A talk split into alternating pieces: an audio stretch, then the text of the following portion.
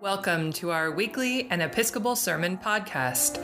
We are so glad you found us. This is a live recording of the Gospel reading and sermon from last Sunday's service at the Episcopal Church in Almaden. The life of this podcast depends on your listening support. If you enjoy our podcast and would like to support us, simply subscribe to this podcast on your channel of choice. Come, join us along our shared path for today's episode.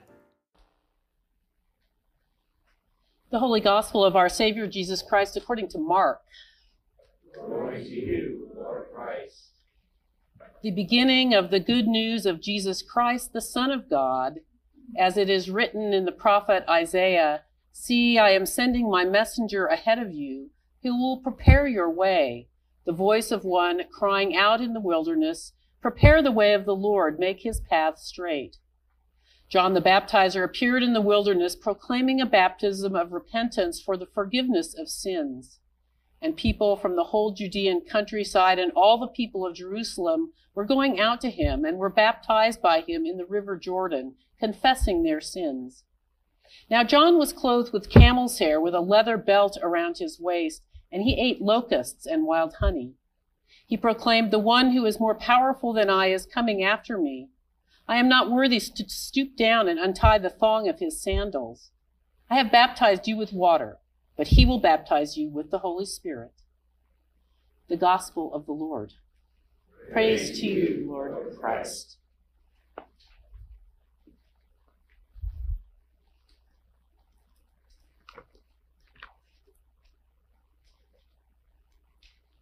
I have to find my prayer for just give me a moment.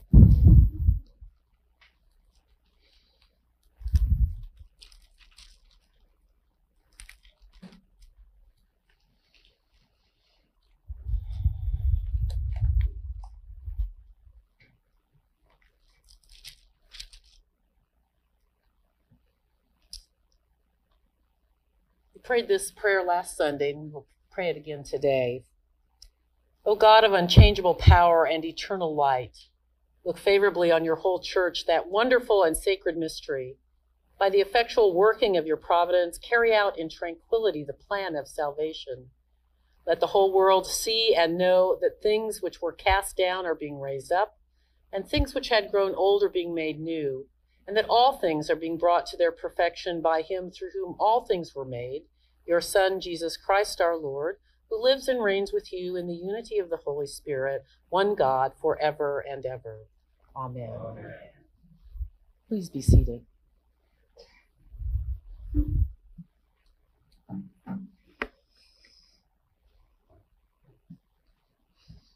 That collect is prayed on Good Friday, and it's prayed at the Easter Vigil. And it's also prayed at ordinations. I went online to ordinations in my diocese at Grace Cathedral, and this prayer was prayed on Saturday. So think about think about a prayer being prayed on Good Friday and at the Easter Vigil. The suffering and death of the Savior, the Triduum, Maundy Thursday, and the Last Supper, Good Friday, the long walk to the cross, and then crucifixion with immense suffering. And Holy Saturday, Jesus dead and buried in the tomb when we know complete darkness. And then the light of the first fire after three days. Death is vanquished. Resurrection in every way can be understood that amazing Christmas party that we had yesterday. Wasn't that amazing? Godspell this morning. It's this movement, this little moment, that we want to concentrate on today. A movement which, hap- which honors all that is happening, all that we can hope for, in the same time in the midst of the suffering. Mark says, In those days, John the Baptizer appeared in the wilderness of Judea, proclaiming, Repent, for the kingdom of God has come near. God is to be found in the wilderness of our lives. It is in the wilderness, in the wandering, right, Andy? In the wandering. Yeah, in the wandering.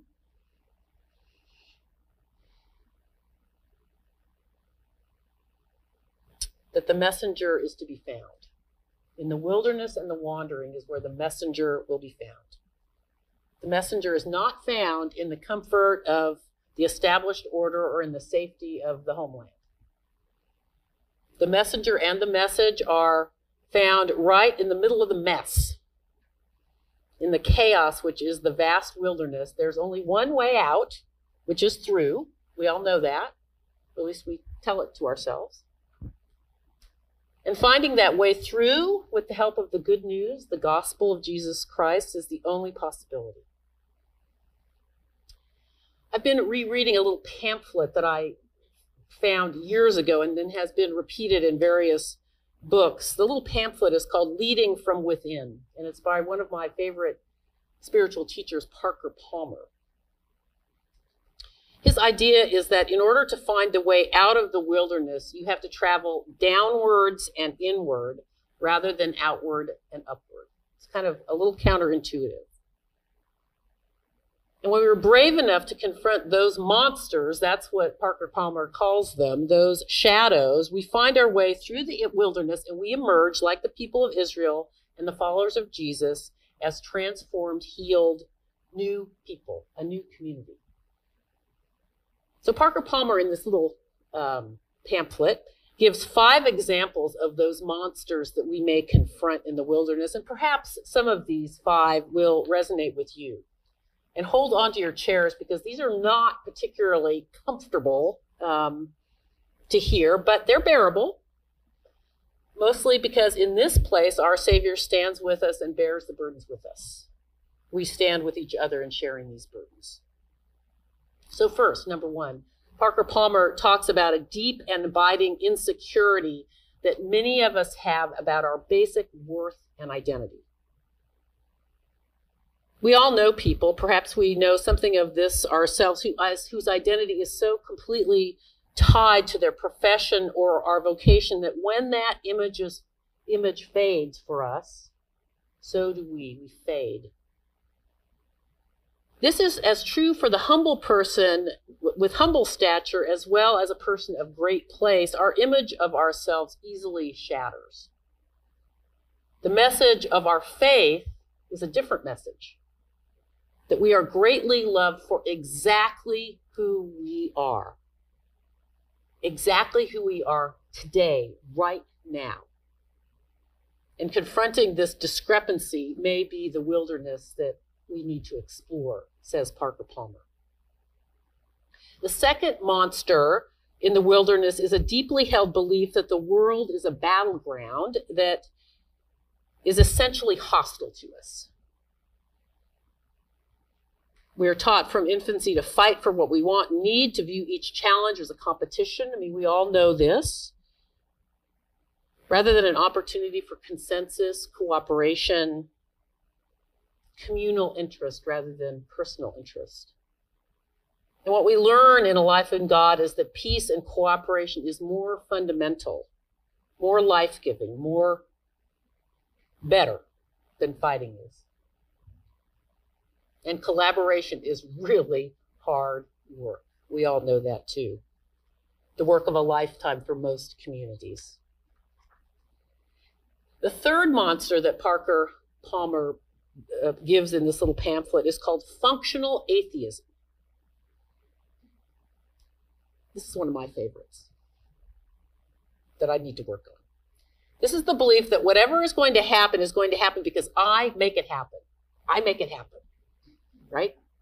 I make it happen, right?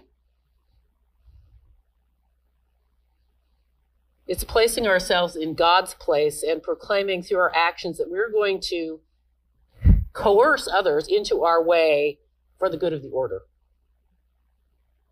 And of course, what we find in an examined life, in an inward and downward life, a life of prayer, is that ours is not the only way.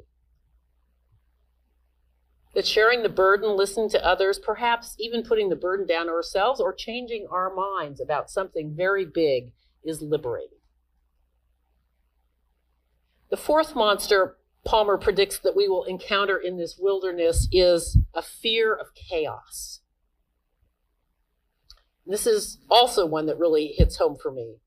This is what it causes us to make rules, organize everything to within inch of its life, right? So we've got our we got everything in place to create rigid structures and institution, institutions which are damaging or killing of creativity. These kinds of strictures limit creativity. And so Palmer reminds us that the story of God's creation comes out of chaos. You remember the first words of Genesis, it comes out of chaos. And that chaos and uncertainty are a precondition to creativity. And so finally, the, we can just say, whew, the final monster that Parker Palmer uh, elucidates in his little pamphlet is that we often deny death itself. That we have found ways to keep people and institutions going way past the time that a holy death may have been called for. The fear of judgment, of public failure, of death itself is, is part of this vast wilderness that Palmer calls us to explore. So the message today that we hear in Isaiah and from John the Baptizer is that even in the wilderness, even in the clutches of all these monsters that Parker Palmer describes, even in the face of death itself, is that we stand together as people seeking return from exile and as people seeking repentance. A new day. We stand together as people bound together in one understanding. A friend of mine recently said this about her own impending death, which has been very protracted. That she felt like it was really more like a birth into a new realm, a new beginning of her own life and her own ministry in death, birth. She's not afraid, but excited. Of course, she does not want to suffer pain. No one does but she is looking forward to what happens next. But short of that, she looks forward, having done her own work, as Palmer describes, and continuing to do this work, to go down and into the wilderness rather than trying to escape it and outrun it, which all of we all of us know is quite impossible. It's quite impossible to outrun it. We could try, so even in her own dying process, she sees light and she sees a beginning, which for her is all the comfort she needs. Of course, she has people, family, and friends, uh, helpers all around her. So, in this message today, we stand on solid ground, even as we're wandering, even as we're in the wilderness trying to make our way that even in the wilderness, we know somewhere deep in our souls that our compassionate God surrounds us, leads us, accompanies us to a new beginning. Comfort, comfort my people, says your God. Every valley shall be lifted up, and every mountain and hill made low. The uneven ground shall become level, and the rough place a plain. In Christ's name we pray. Amen. Thank you for listening to this week's episode on An Episcopal Sermon podcast. May this episode inspire you to apply lessons from these teachings to your everyday life. If you found inspiration in this episode, go ahead and subscribe to this podcast through the channel of your choice and spread the word. If you would like to see the full service from which today's sermon was drawn, visit our YouTube channel linked in the show notes of this episode. If you would like to support this podcast, feel free to donate any amount to our listeners' support on Anchor or visit the donation page on our website www.churchinalmaden.org slash donations.